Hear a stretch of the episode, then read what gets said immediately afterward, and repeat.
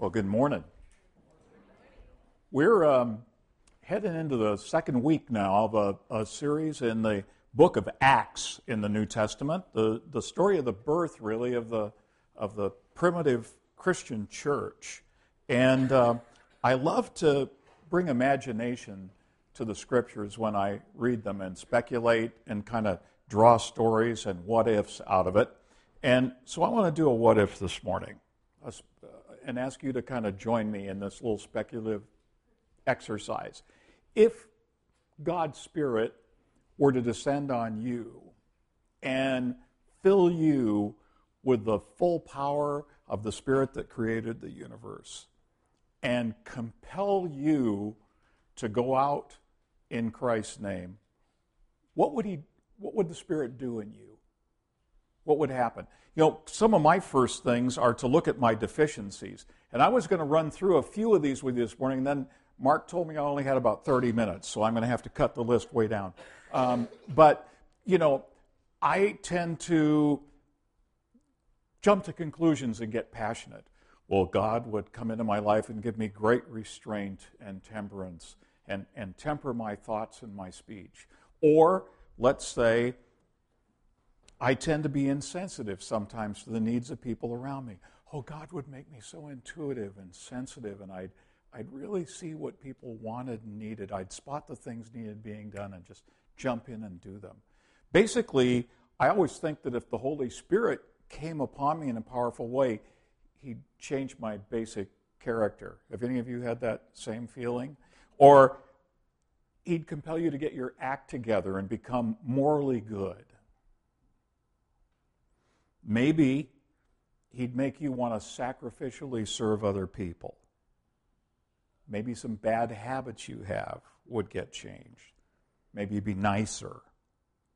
Maybe we think that if God came on our lives with the full power of the Spirit, we would become monks in a monastery, silent except for our five offices of prayer a day where we chanted. And the rest of the time we'd eat soup and walk around in silence in the monastery. Who knows what it is we speculate that God might do with us if He filled us with the Spirit? And, and I wonder that, and then I read this mysterious book of Acts written by Luke over and over again, and I see a quite different story than what I would expect the Spirit to do if the Spirit came upon me. And so, why don't we read the story of the birth of the church in the very first part of Acts 2 and see what actually happens there and talk about it from several angles this morning before we come to the Lord's table. Here we go from the top in chapter 2. When the day of Pentecost arrived, and this is the day of the, the Feast of Pentecost or the Feast of Booths or the Feast of First Fruits among the Jewish people. So at Jerusalem at this time, where Jesus' disciples are gathered, there's a big festival, and Jewish pilgrims from all over the world have come to gather and bring the first fruits to the Lord as an offering from their fields, little lambs, birds, chickens, the whole, the whole thing. The first fruit of all the crops and all the animals were brought in and offered to the Lord out of gratitude. And these were burnt as offerings, and these were also part of what upheld the, the lifestyle of the, of the priests of Israel. So when the day of Pentecost arrived, they were all together in one place, these disciples, and suddenly there came from heaven a sound like a mighty rushing wind, and it filled the entire house where they were sitting. And divided tongues as fire appeared to them and rested on each of them. And then they were all filled with the Holy Spirit, and they began to speak in other tongues as the Spirit gave them utterance. Now there were dwelling in Jerusalem at that time Jews, devout people from every nation under heaven. And this, at this sound, the multitude came together and they were bewildered because every one of them was hearing speech in their own language. And they were amazed and astonished, saying, Are not all these who are speaking Galileans? And by the way, the inference here is Galileans are stupid country bumpkin fishing people who can barely speak their own language, let alone spew out the language of the world eloquently. And how is it that we hear each one of us in our own native language? Parthians, Medes, Elamites, residents of Mesopotamia, Judea, Cappadocia, Pontus, Asia, Phrygia, Pamphylia, Egypt, parts of Libya, Cyrene, visitors from Rome, Jews, proselytes, Cretans, Arabians, we hear them telling in our own tongues the mighty works of God. And all were amazed and perplexed, saying to one another, What does this mean? Lord, what does this mean for us this morning? We're gathered here in your presence, we're hearing your word. We're wondering what would happen if we were filled with the full, compelling power of your Holy Spirit. God, help us to catch some glimpses from this first community as to what it is you might want to do with us. In Jesus' name we pray. Amen. So the wind and fire come. Was everybody morally perfect instantly? Eh, the world wouldn't bear that to be true over the last 2,000 years. Was everybody excellent in everything they do? I'm, I'm afraid not. Was everybody suddenly a grand theologian, the Karl Barth, uh, he's my favorite, of their generation? No, they just told in their own way the incredible story of a Jesus who lived, died, and rose again and was now alive in them by the Holy Spirit. What, what does the Holy Spirit empower people to do? To just live out loud the fact that Jesus is alive. To incorporate that into their everyday lives. And in, in this miraculous instance, by the way, that was given for people to tell in all the languages of the world. So the impetus of the gospel from day one was Jesus is alive, and that's such good news the world needs to hear, the world deserves to hear. Tell the story. So, what these people basically do when they're full of the power of the Holy Spirit is just tell their story. And amazingly, God takes care of the rest by allowing their story to come out in ways that people from all over the world can understand and respond to. And the explosive worldwide Christian movement that now contains over 2 billion people started in Jerusalem with the wind and fire of that Holy Spirit. Lives caught fire and told the story, and the wind spread the fire of the story to the known world and has kept repeating that for over now 2,000 years. The wind and fire ignited the early believers and spread the good news. The question is has something changed or not? And I'm afraid nothing's changed except for perhaps our universal unfaithfulness to that first day and what it asked of us. You know, many of us would die for other people in our community. Many of us would serve 30 hours a week. Many of us would work hard to clean up our act. Many of us work hard to learn how to get along together in community. Many of us work hard to stay in fellowship with each other as Christians, to read our Bibles and pray, and all those things are really good. Please don't stop them. They're all really, really good. But let me add this they weren't quiet about it. They didn't go quietly into that cold, dark, dark night. They stumbled out into the light of day and told the Jesus story. And you know what? The church has been horribly shy the last 2,000 years. We've actually tried to put that fire out through social activism, through theological speculations, through being really busy fighting with other denominations about what some stupid thing like baptism. No, baptism is really important, but it's not worth fighting and dying over what baptism is. I'm, I do not think. If you feel that way and it is, then uh, you'll have to kill me after church. Um, but I think instead, God has called us to be fire starters with our own story. The story of Jesus who's alive in us. That when we, these people didn't just say Jesus alive, they were saying Jesus is alive in me. And God was giving them the grace to communicate that against incredible cultural barriers. Let me talk to you about being fire starters. I learned a little bit about being a fire starter the hard way. When I was in fifth grade, so I start crying when I think about it. I went to a Boy Scout camp on Hood Canal, not far from where our beach cabin is now. It's called Camp Hahobas. and they had two lakes and canoes and all these aquatics, and you could get merit badges like crazy. And as a young Boy Scout, I was going for my Star Scout, and I was going to get all the merit badges. And one merit badge that you could only get at camp, I got the canoeing and swimming and everything the summer before, was marksmanship. And I really, my dad had, had a 22 rifle and I'd shot, and I was so excited to go up to the rifle range and so, show how well I could shoot and get my marksmanship merit badge. I still remember this. We had an old World War II gunnery sergeant, simply named Sarge. He was an African American man that was about seven times my size from the deep south with one of those big accents and a commanding presence. We just called him Sarge. And we were on the rifle range, and he was starting to instruct us. And being the fifth grader precocious that I was, I actually bent down and picked up one of the rifles while he was explaining stuff before he told us to pick up our rifles. And I reached down and touched this rifle, and Sarge screamed, You over there! And I think he called me fatso because I was kind of a big kid. And I had this rifle in my hand, and I said, What? And I turned around. So now I'm pointing a rifle at Sarge, which apparently you're not supposed to do. I don't know what the problem is. Okay? Pointing a rifle at an unarmed, why, why is that a problem with anybody? I was only like 10. So I got kicked off the range, not for that day. I got kicked off the range permanently and run out. And this guy literally walked me out the door, shoved me off the rifle range, and sent me crying down the road by, my, by myself back to our campsite. And I was crushed. I was wrenching in tears sitting there. And our scoutmaster, Jack Gallagher, came up and found me and sat on a log next to me and put his arm around my shoulder. And he goes, Well, man, um, that's rough.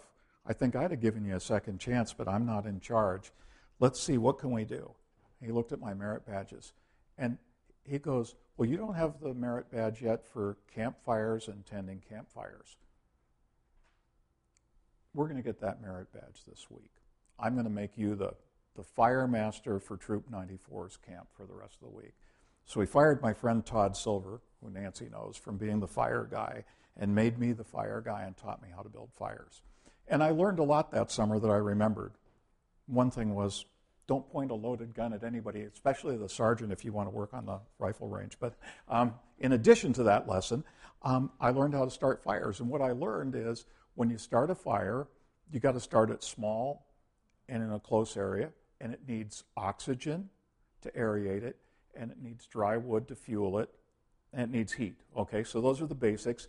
And it needs some shelter, you know, so you got logs or rocks around the fire, and then use the combination of the air and the heat to build the fire. And you kind of tend to build a fire upward, not outward. So it, it burns and then falls outward and spreads. And so I got to be pretty good at fire, and we had to cook all our meals, three meals a day, over a fire, no propane stoves or anything. So this was a good thing that I got to do to keep the fire hot and going.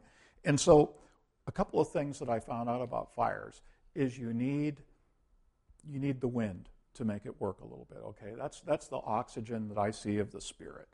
You also need the fire, just like you uh, uh, the heat source, just like you see here.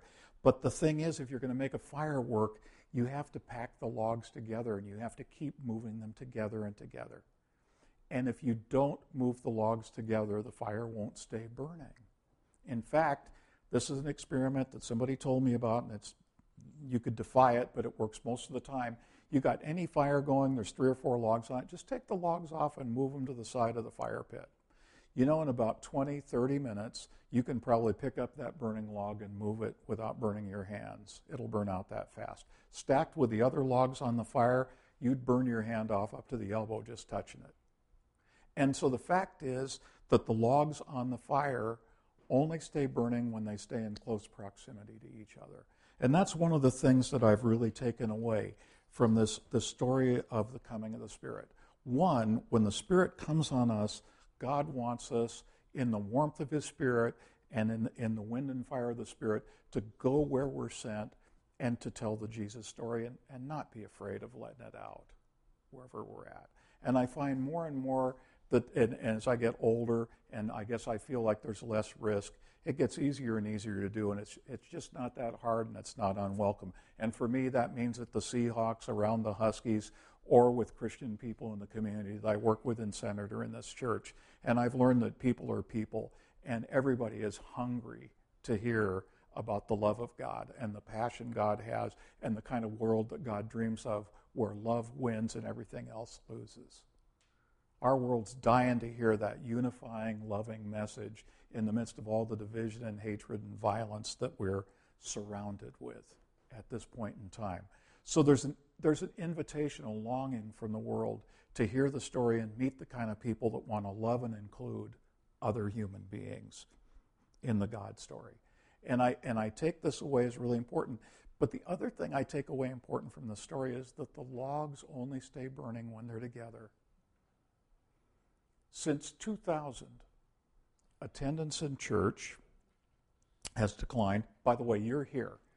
One thing preachers do, have you ever noticed this? Preachers get mad about something like people coming late to church, so they yell at the church for people being late, but the late people aren't there yet. So you just got creamed for showing up in time to church, right? And the pastor harangues about people who don't come to church on Sunday. Oh, excuse me, Pastor, you just slammed the hundred people or whoever's there, and all the people that you really wanted to hear what you just said aren't there. So if you're here, this is not directed at you, this is to reinforce you. But we do best when we burn in that fire together. We don't have to be clumped together seven days a week. In fact, the holy huddles of Christianity in a Christian ghetto are not what our world needs, where people are in fellowship groups seven days a week and never run into anybody that's not Christian. I'm telling the Jesus story to these people who've been Jesus people for 40 years. I wonder why the church isn't growing. You know, that, that doesn't work either. But the fact is, we need each other in community. We need the warmth of nurturing our faith side by side with each other close by. That's, that's the beauty of worship like this on Sunday morning an hour together to lift our hearts and hands to the Lord and let Him do stuff in the Spirit inside of us that we're not even sure what it is He's doing or if anything. Sometimes we go to church and we think it's blah on an ordinary Sunday and we walk away. My friend Don was telling me about this friend of ours who had a book, Mike Yaconelli, called 110 Things to Do During a Bad Sermon. Some of them were like roll marbles until somebody notices or something like that, you know. So there's a, you know, read a novel. Um, by the way, you all put your Kindles away. I'll be done in a few minutes here. Um, but the fact is that there's something beautiful that happens here, and sometimes we don't even know what it is that's taking place. We don't know how our faith's being reinforced. We don't know how we reinforced and bolstered the faith and courage of another person with us. It may have just been a hug.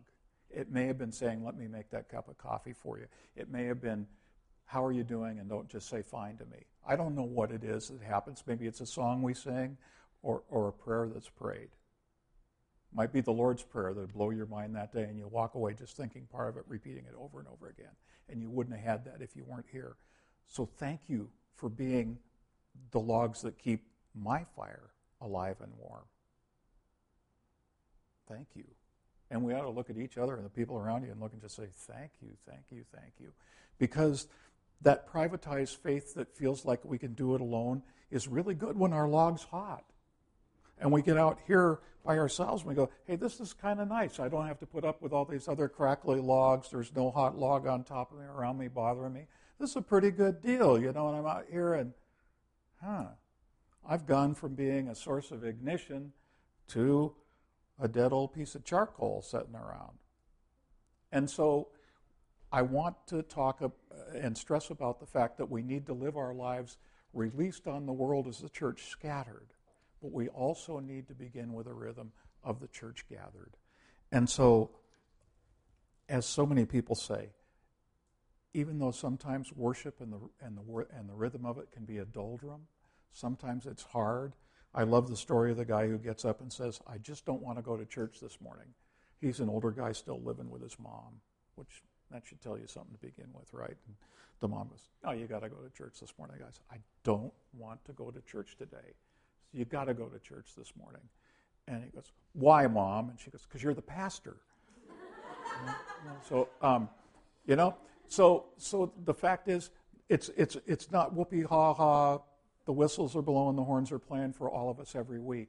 But the beauty of the discipline of worship, of fellowship, is that it keeps us warm and makes us a warm, vital offering to the world we're in. It also offers us a community of re- rest, uh, reference to bring friends to. By the way, if you come here to church and you worship here, and for any reason, I'm going to I'm going to challenge everybody here. And Mark, this isn't in my sermon, so you kill me during this week. Mark likes to screen what I'm going to say before I do it. Um, no, I'm just kidding. He doesn't. So, so, so anyway, do this. If there's any reason whatsoever that you feel, look at the, this is a theater. It's a public space where people come, thousands of people come to a year. Nothing threatening about this environment. No spooky candles or chimes or anything. I love church buildings, but this is not one. This is a pretty safe place. If there's one reason you can think of that the friends you work with or your neighbor could not find this church accessible, you should write them down. You should call Mark or Summer. You can call me. You can call one of the elders of this church urgently and say, I have to speak to you about a urgent matter. This and this and this is happening at Sanctuary that makes it a barrier to me bringing people to church. This should, for those of us who worship here, this should be a low barrier place where we can come and, ch- and go to church. It should be a low barrier place where we can bring our friends, our coworkers, our relatives fearlessly. And if we're not that, tell us how we can repent and change. Because there's a world of people out here that are alienated and isolated and desperately need a community of reference that's rooted in Jesus Christ. Now, couple of observations that I want to make here then. First of all, is this idea is that we're together. Second of all, what is it that the church's primary job to do beyond anything else? What's the most eternally significant thing? It's to say in what we say verbally and what we do that God is alive in Jesus Christ and God's not mad. Just as we open worship today, that this holy, worshipful, awesome, fear inspiring God has come to us with a lead team of angels saying, Be not afraid.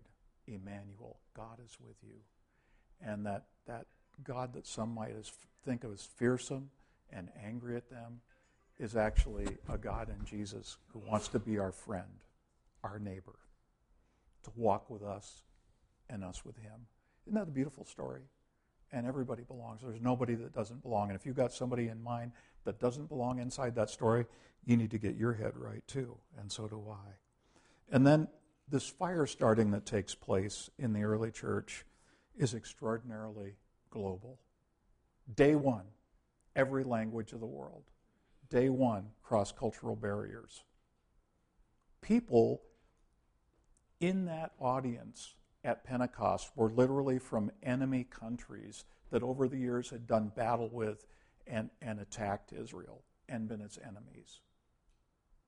And people whose values were very different. And in these cultures, different Jews had gone to live and they came back to Jerusalem. And the earliest church made contact with all those cultures. Again, not only should the church be low barrier for people to be evangelized in the community, but we should be low barrier for people of every language, ethnic group, and cultural cluster within the world. There's nobody that doesn't belong in the church. And when the church reaches out, we need to realize that we're a worldwide movement. You see, while church attendance has declined by 34% in the United States since 2000, it's gone up at mind blowing levels. Millions of people, literally millions of people, being added to the church in India, Africa, and China over the course of any given year. And by the way, this is kind of fun. You know, we used to do missionary work to the world as American Christians, and we were part of the dawn of the mission age in the 1800s. The United States of America is now the second largest mission field in the world of unevangelized people. So when Jesus said, Go into all the world, we did that. Now it's come back to America and tell the story to all the generations of people who have been skipped and forgotten and excluded because of their race or other lifestyle stuff. It's time to tell this story again. And I, I just think the symbolism of Pentecost is so beautiful. The wind is the wind that gets in sails of ships and guides them at the wind's bidding, basically, with a few alterations. And the fire is a source of energy. And both of those are absolutely primal. Some of the most primal forces in the universe, you got wind and fire in the church as a symbol of how organic our faith is supposed to be, how easy it's supposed to be to spread with the common elements of wind and fire. And we become elements of wind and fire. And literally, it's the celebration of the first, first fruits. We become the first fruits of the kingdom in the church, showing the people of the world that Jesus is alive and inviting them in. Well, I think what this all says to me is we're part of a wonderful movement. And we're doing some really great things as the church. There's over 2 billion of us a, a third of the world's population that would claim Jesus Christ as their Lord. And perhaps the one thing that's preventing us from changing the world that we're a part of, one or two things, is our neglect of being together and keeping each other's faith warm. And our second one is being silent and having people try to look at what we do and assume what gets done in Jesus' name and assume the story of Jesus rather than telling it. So if we hang together and we open our mouths at the right time and in the right ways, full of love, we can recapture this primal movement and be a part of it. We can get back in touch with the elemental rhythms that God intended for us when He created us and when He came to us in Jesus. He said, Howdy. He also said, Why don't you all come along with me and I'll do you good? So let's join Jesus in telling his story everywhere.